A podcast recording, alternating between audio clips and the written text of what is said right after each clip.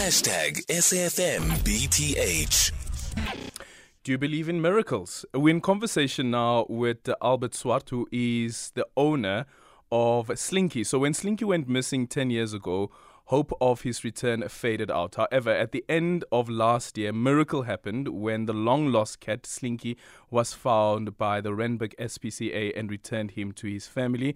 And uh, the owner of Slinky is joining us on the line. Albert, how is this even possible? Good afternoon. Hi, Aldrin. Uh, yeah, it's it's quite interesting. Microchips. That's that's all I can say. Uh, Yeah. He was a chipped cat, and I scanned him at the SPCA, and they called me. Oh, tell us about that. How, how did you guys come about that? The microchip, this, this Um, is. So so we all our cats have always been microchipped. I mean, you can go to your vet and have a chip installed. They install it in the back of the neck. It takes it's like an injection, and there's either a, a subscription fee or a once-off fee, depending on which of the service providers you use.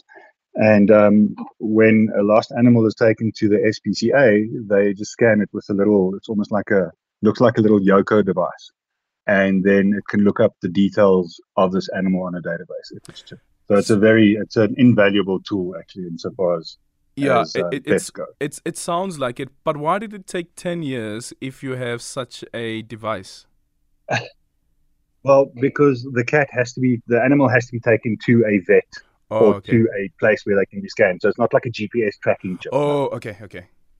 Yeah, yeah. Okay. So he spent ten years living on the street, uh, getting food from from various places, and someone finally decided to take him into the SPCA.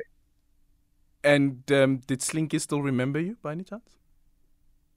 It seems like it. It seems like it. There's a video clip from the first night, and some people say he, he did remember me, but there wasn't like a, a super happy uh, uh, tail wagging type of reunion. Um, he was three when he went missing, and he's was four when he went missing. He's 15 now.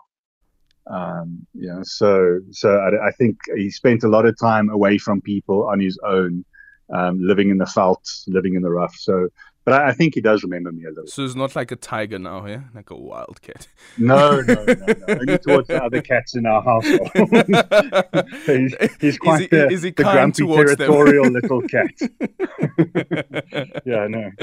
okay, no, his thank you so survival method was definitely attack first and ask questions. Ask never. question. okay.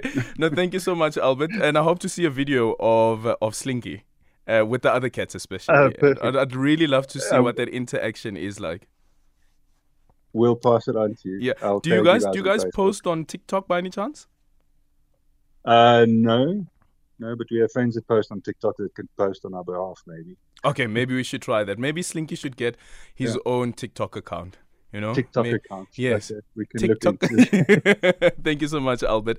Albert Swart is the owner of a Slinky that went missing 10 years ago, and now um, Slinky has been found. It's